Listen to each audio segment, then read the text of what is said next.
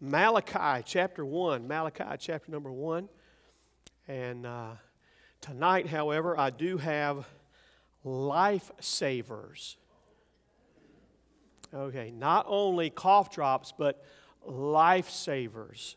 So that might make a difference, okay? All right. Malachi chapter 1.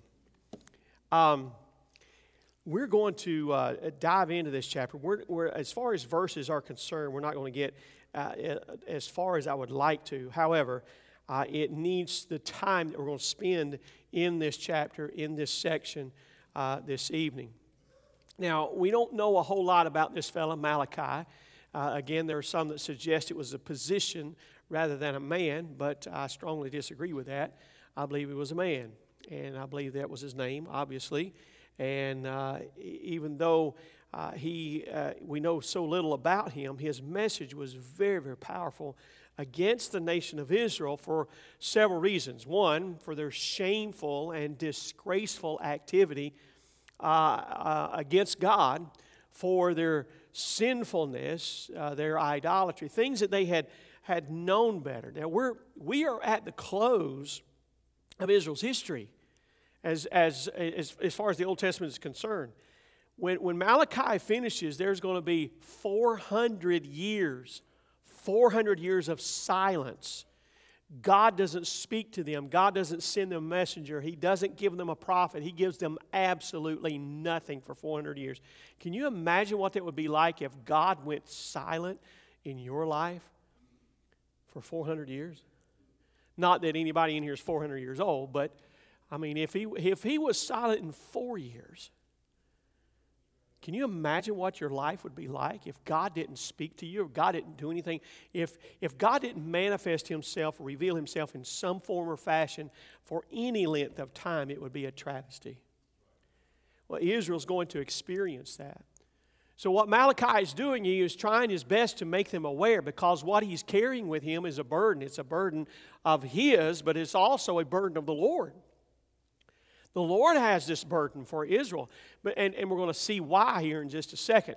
Um, so, so when we look at this, let's, let's keep that in, in mind. After all the things that God had, had done for them on their behalf, the years of protection, the, the miraculous provisions, the unmistakable uh, things that it, it could only be God. Or, you know, I've heard it said this way it, it's a God thing. You know, sometimes when God answers a prayer, when God does something, we know it's, it's a God thing. No other explanation.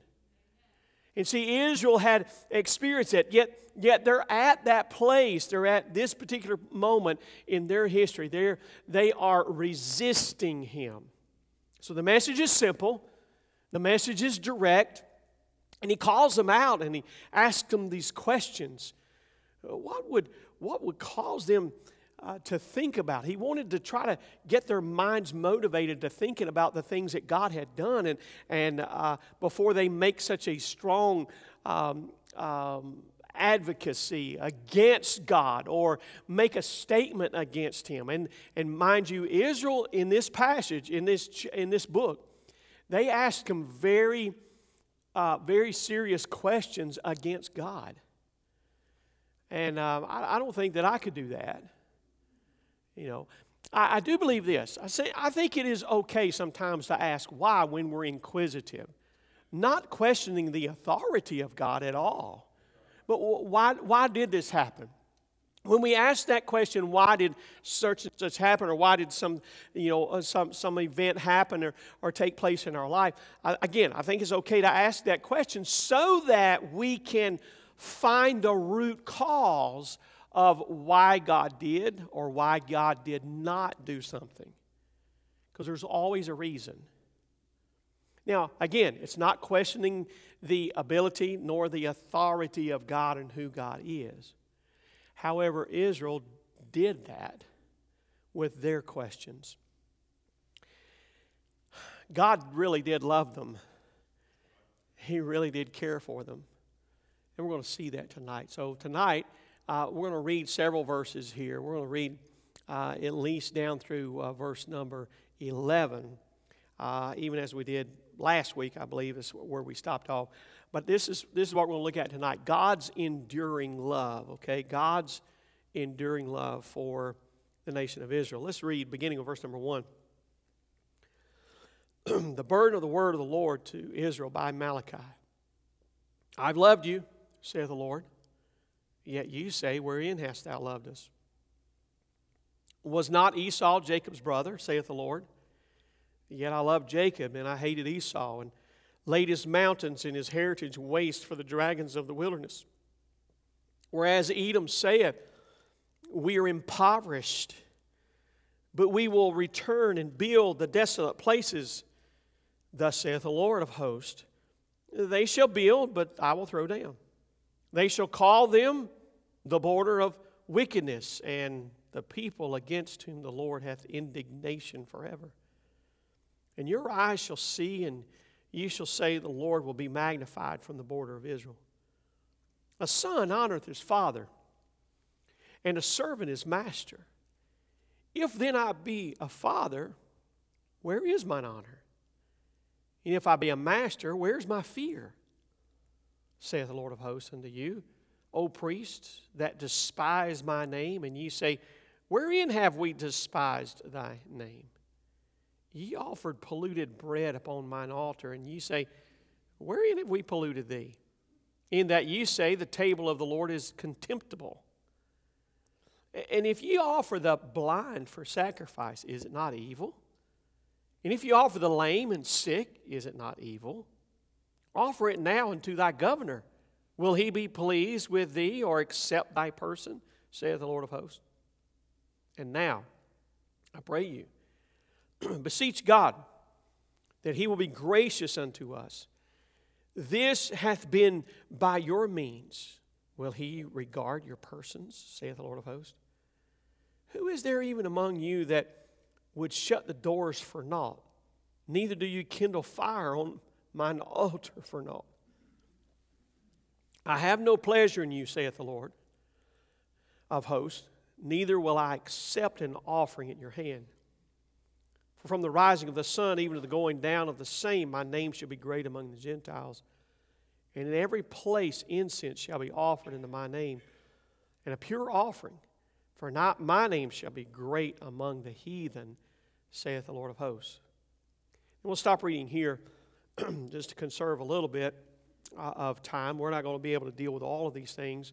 Uh, but I think we do need to spend a considerable amount of time in these first five verses, which are what we're going to look at tonight, as long as I don't start coughing. All right? If I do and it gets really bad, we'll quit and pray and go to the house. All right? You all right? Okay. All right, so here, here's some facts. The fact that Malachi uses the word burden here shows us and proves to us uh, and tells us what's going to be that this book. all right, let's pray. No, I'm sorry.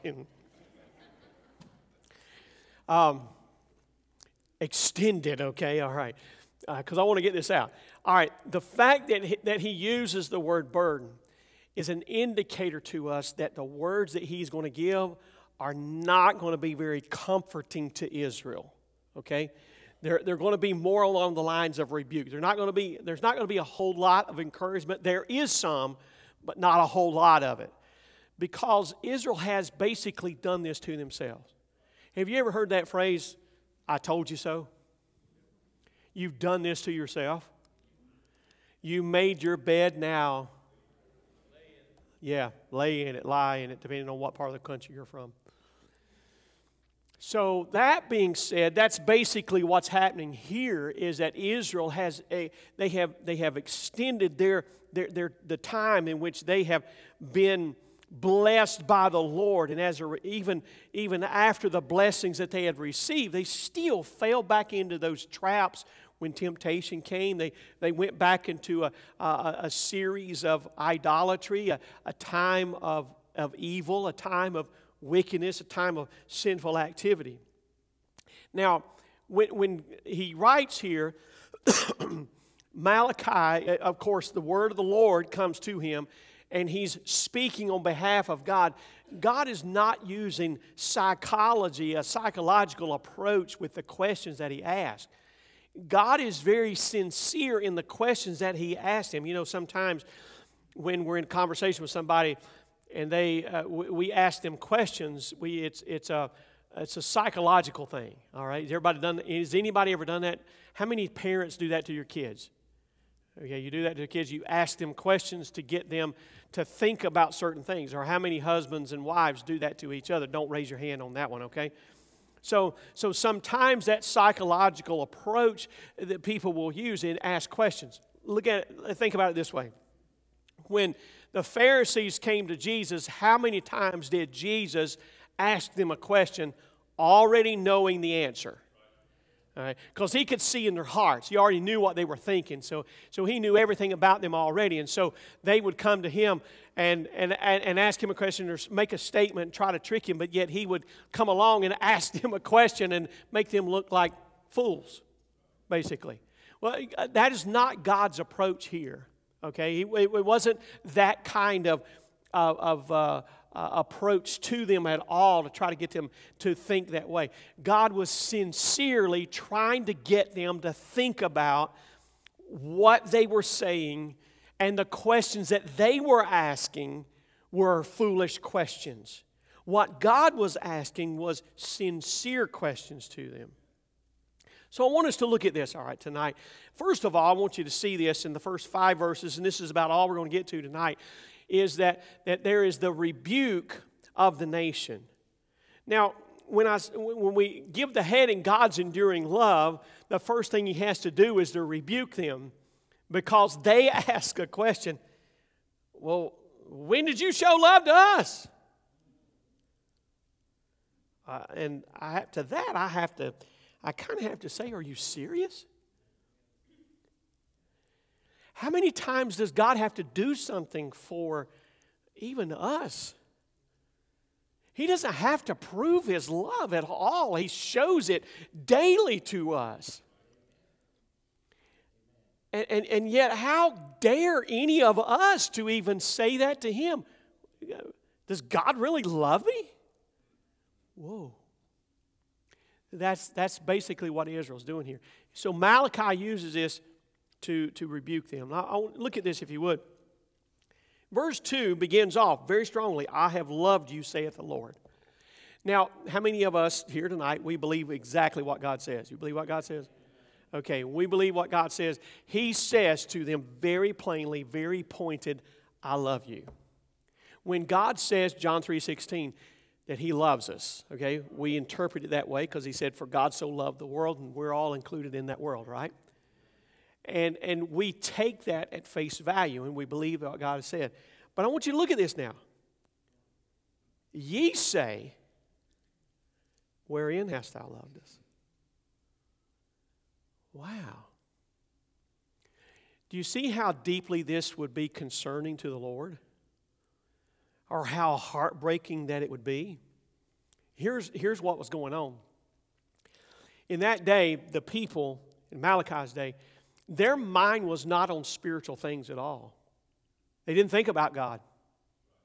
They, uh, rather, they, their thoughts and their action was on materialism. It was on humanism. It was, uh, they were consumed with dead religious rituals. All right? Dead religious rituals. Now, if I look at that and I see that in that day and look historically and see that that's what their mind was on, I can parallel that to today. And I could see people's minds are on materialism, humanism, and dead religious rituals. You know what? The last thing we need? All three of those things. We don't need any of those things in our life. We don't, we don't need to be consumed with materialism. I, I, will say this I mean, for those of you that have gone with me overseas and, and things before, it'll, it's life, uh, it's life changing, isn't it? I mean, I come back home with this, with this kind of attitude. I don't need a thing in the world. I don't need a thing in this world. I could care less about anything else or uh, uh, acquiring anything else in this world. Just seeing the poverty or seeing what people live and go through in, in, in some parts of the world. You know, but then I, at the same token, I also see humanism. I see humanism at its worst We can see that in being infiltrated into the United States of America, where there is more, in, instead of doing things in a godly manner, of which this nation was founded on, of course, we all know that, that we see humanism on the rise, meaning that man is placed in front of God in every form and fashion. And then on top of that, when we, when we have times of worship, instead of truly worshiping God from the heart, we're, we're convinced that we have to go through certain rituals. And, and that is true in every denomination that exists. There, there are some that do it because it's, it's, it's, what they, it's on their script. I, I'm, I'm thankful for this. We, I mean, we, we don't have a script here. Y'all know that because I stick my foot in my mouth, both of them sometimes, every service. So we don't have a script. And, that being said, I don't want to get involved in a, a, a, ritualistic type of worship system where, whereby it, it, it creates a problem. I don't want that at all. That, that is not what God wants. God wants us to give our heart. That's why that, that we need, in advance to come into the house of the Lord, our hearts need to be ready when we walk in the place. We don't come here to get ready to worship. We should come already ready to worship, prepared in our hearts to worship the Lord. So, so those rituals are, are problematic. They, they have become so callous to the operation of God in their lives. And, and, and frankly, let let me be honest, we have done that as well. Churches in America have done that as well. We've become calloused to letting God move in our hearts. Oh, we, we've, we've never done it that way before. That's dangerous we, we, we, can't, we can't make a certain areas of adjustment and, and, and change because we've never done it that way before. What would our forefathers say? They're dead. What they gonna say? Huh? They ain't, they ain't gonna say nothing. They can't say anything. Okay?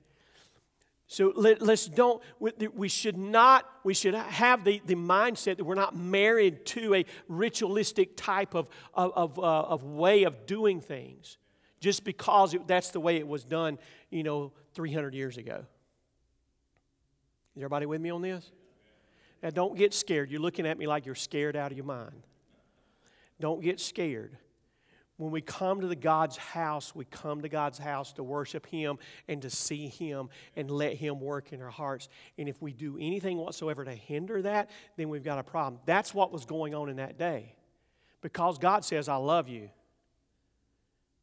And then they had the audacity, and I'm going to say this very carefully. Sometimes we have the same audacity as the Israelites in saying, When did you love us? God loved them even though they didn't deserve it. Do any of us deserve His love? Not a one of us. But I will say this that love, the love that God had, did not release them from the obligation that God had given to them. Just like God has given us responsibilities, duties, and obligations to follow through with, and we need to do that as well. Israel had that uh, with, with them. God had brought them out of captivity and given them a homeland. And, but but he, one thing he didn't do, he didn't do it for Esau. Watch this now. Look at this. I've loved you, saith the Lord. Yet ye say, Wherein hast thou loved us? Was not Esau Jacob's brother, saith the Lord? Yet I loved Jacob and I hated Esau and laid his mountains and his heritage waste for the dragons of the wilderness. Now, keep in mind, verse 3 is a continuation because at the end of verse 2 is a comma. And so who's speaking? God speaking. All right? Now, let me say this very carefully.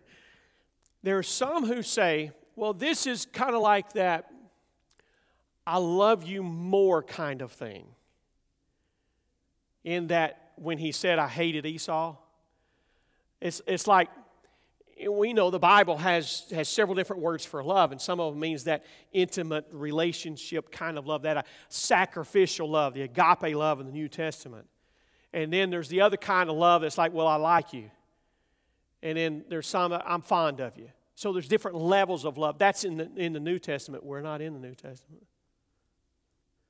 You know what the word hate means here? It means hate.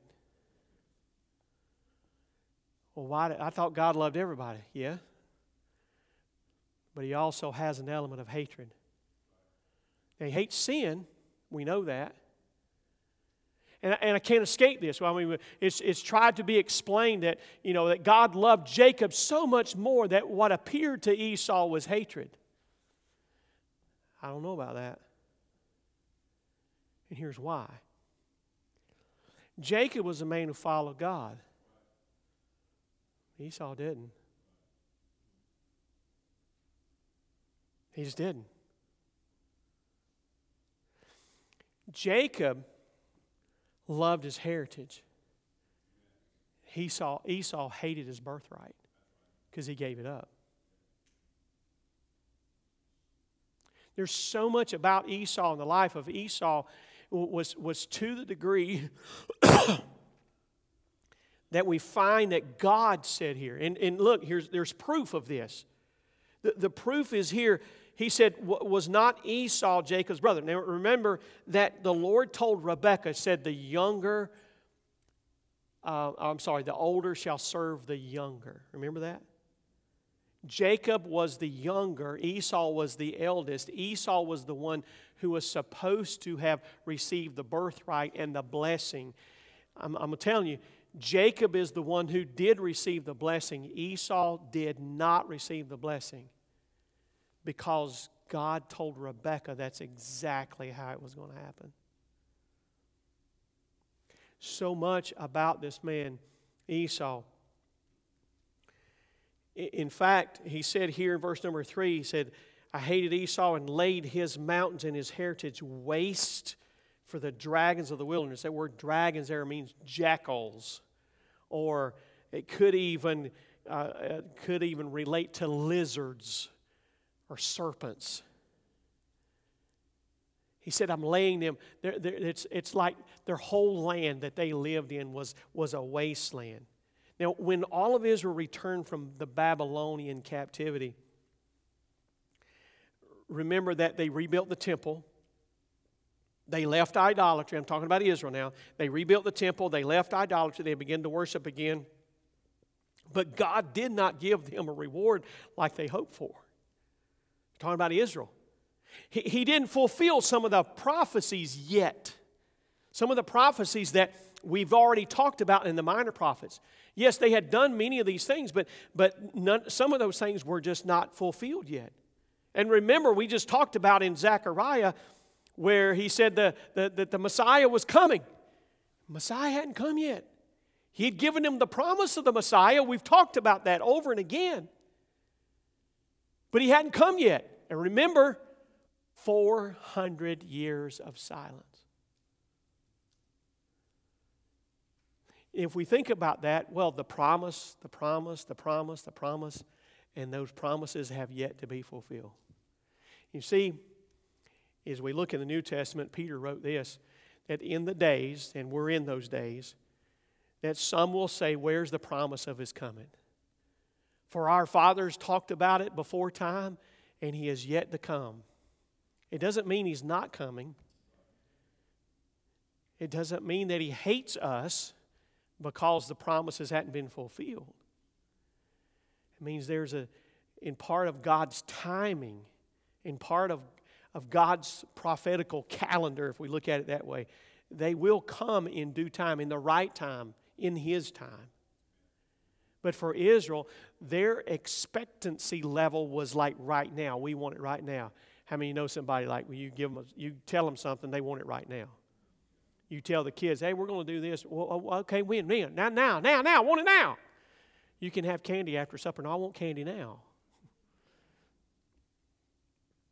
So, so, so that, that's where we're at with, with this, this element here of, of Israel and, and Jacob and Esau that so, so Israel complains that, that God has done has not done some things for them, and so that's why they question this. They were, they were totally unaware of their own sinful activities, and it, it hurt God. I think it hurt the Lord deeply that, uh, that they didn't show that love or that love was, was not reciprocated. God loved them, but they didn't reciprocate that love back because of the way that, that they did. Plus, they just didn't see that, that, the love of God for themselves because they were so spiritually blind. They were involved in the materialism and the, the, the ritualistic uh, worship, or they were involved in uh, humanism in that day. So, all of those things were factors.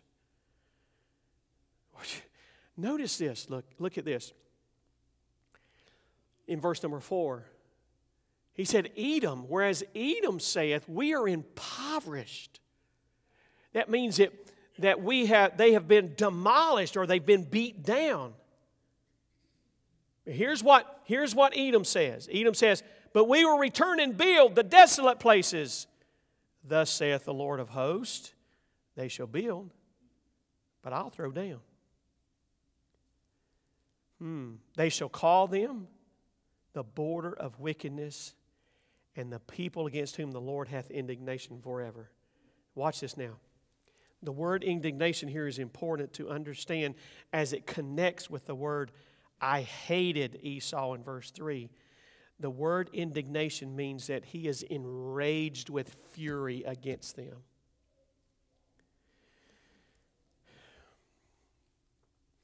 I want you to notice something too.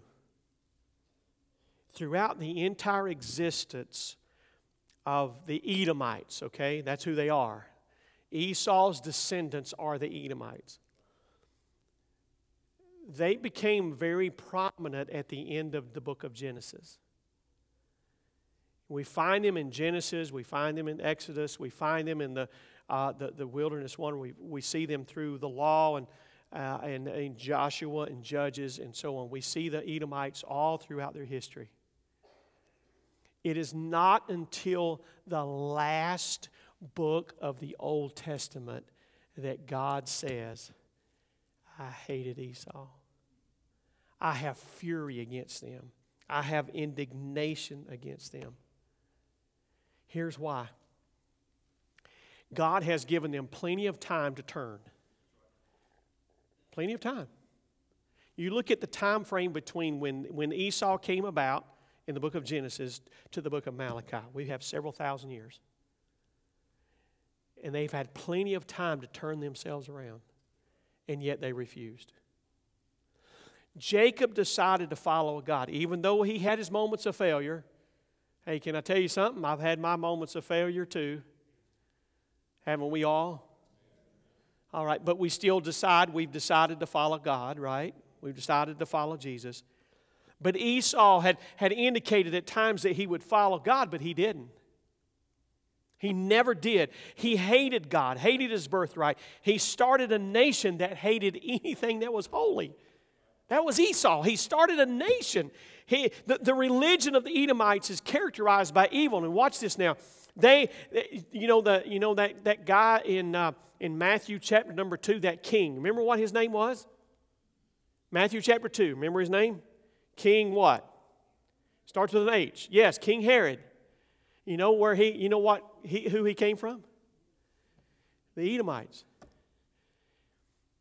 His, his heritage is the Edomites. They attempted to destroy everything that, that uh, to do with Jesus.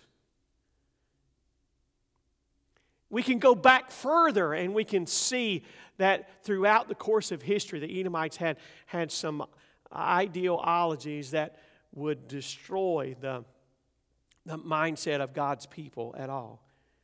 Jacob, he became that nation. This is wonderful. Jacob became that nation that the world would, would be blessed through, that, that nation from which the Messiah would come. And he did come. The, the, the nation, the, the man uh, and the nation from which we even have our Bible. So, so when, the, when the Edomites try to rebuild and regain power, God won't allow them to do that. He cuts them off. They, they will become a desolate place because of their sinfulness, and God will, will not uh, completely annihilate them. However, they will probably wish they had. But, but the, the, the show of his power over them proves his love for Israel. The power of God's, uh, God's righteousness over Jacob proves the love for Jacob and the hatred for Esau. Israel's going to witness that love of God towards her, her nation and toward herself nationally as God reveals to them who He is. I want to show you something tonight. I've got something else because we talk about these different locales and different nationalities and stuff. If you would, please bring me, give me the first map on the screen. Now, if you'll notice here carefully, I hope that you can see this. The large yellow spot at the bottom, that's the kingdom of Edom. All right? And so, just north of that, uh, to your left, is the kingdom of Judah, right there. Okay, that's, this is when the nation was divided. Just north of that, in the blue, in the blue, that's the kingdom of Israel. All right? The red spot is the Philistine cities, modern day Gaza is in that area. It's much smaller that, and you might be able to see it on the very, the very last white dot on that red area there. That's Gaza City, okay, or um, or the Gaza itself. So that, so so we've been talking about that, haven't we? Well, the news has been talking about that. So that's that area. All right. Now, to the right in the purple, right of the there you go, right there. That's the kingdom of Moab. Remember the Moabites? The descendants of Lot. Just north of that, kingdom of Ammon, also descendant of Lot. Wow. And then north of that, uh, the kingdom of Aram, Damascus. And just north of that, can't hardly see it, is, is the Assyrian Empire. I want you to see what all Israel is surrounded by. People that hate God. The, the descendants from, from um, uh, bad lineages is where the, all these, these people that surround this area come from. Now, I've done, I know there's some other tribes and stuff that are mentioned there, and those are ancient tribes of, of that day. But here's what I want you, uh, here's what I want to do. I'm going to bring up another map that shows a modern day regional area. This is a little bit larger, but I want you to look at this now. All right? So you can't hardly see it. But over there on the left side, can you get that pointer over there? Show us where Israel's at. Come down, come down, come down. Down below, uh, just north of uh, northeast of Egypt, there's a little yellow right. Whoa, right there. That's Israel, right in there. Okay, now this is a modern day map.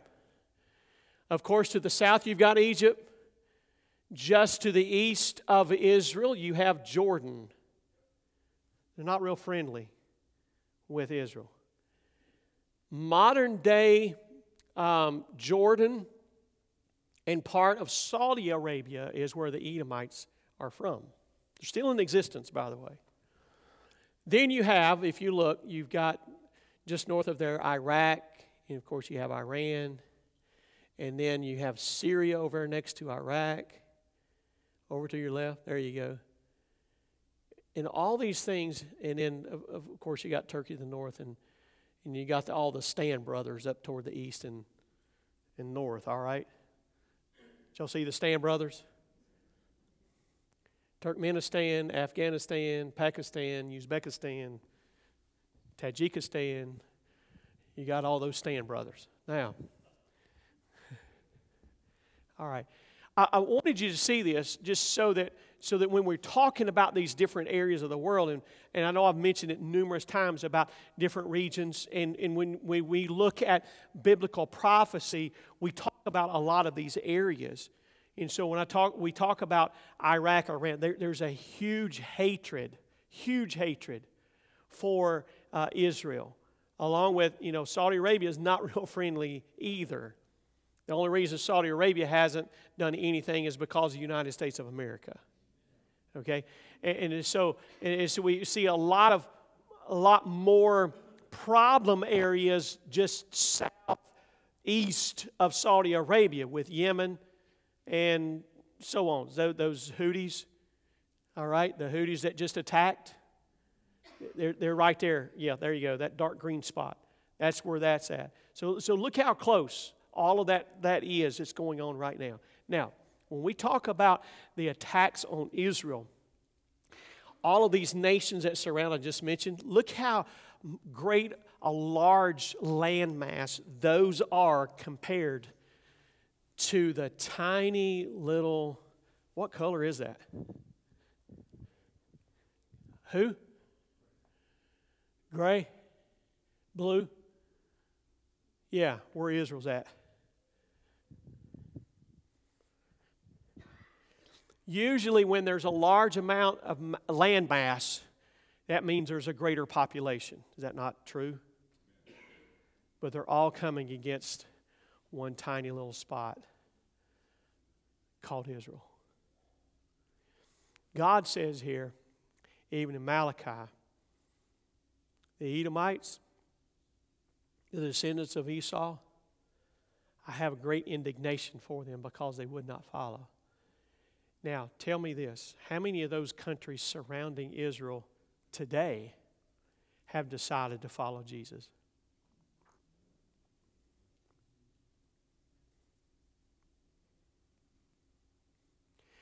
I'm not saying there's not Christians in those places because we have a missionary in Egypt and he's winning some people to God. We have a missionary in Morocco we have a missionary in South Sudan. That's a hot spot. Uganda as well. I know some people in, um, uh, have known some in Pakistan. I've met some in Tajikistan. There's all these different places. There was a great work going on in the country of Iraq. The missionary was killed in front of his family. Because there's a hatred for God from those places. Does God still love them? Oh, I, I think that God would save them if they would trust Him. Believe that with all my heart. No doubt in my mind whatsoever. But I will say this according to this passage of Scripture, God has an indignation and a fury against those that make the decision not to follow him. And there's plenty of those that do. Look at this in verse 5 and read verse 5 and done. And your eyes shall see, and ye shall say, The Lord will be magnified from the border of Israel. What's the bottom line? That's God's enduring, God's enduring love.